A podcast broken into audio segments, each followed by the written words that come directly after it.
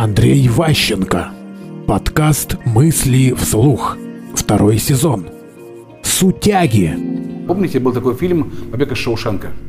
И там была такая сцена, где главный герой просил деньги у парламента на библиотеку, 200 долларов. Он им послал какое-то безумное количество писем, как бы они просили, мы высылаем вам 200 баксов, отстаньте от нас. И он начал писать письма в два раза больше. Ну, то есть, вот как вместо того, чтобы оставить, он начал просто вдолбить их еще чаще. Поэтому упорство в телекоммуникации дает нужный эффект. Настоящие сутяги, настоящие вот такие борцы там с режимом, они чем занимаются? Они много-много пишут в разные инстанции. Если вы кого-то разозлили, будь то потребительского экстремиста, или какого-то сотрудника недовольного, или там, не знаю, вашего какого-то клиента, он чем занимается? Пишет всем. Прокурору, губернатору, президенту, там, ну всем. И пытается сделать так, чтобы его написанное было прочтено. Сутяги, повторюсь еще раз, создают информационное давление, вот эту самую виртуальную армию.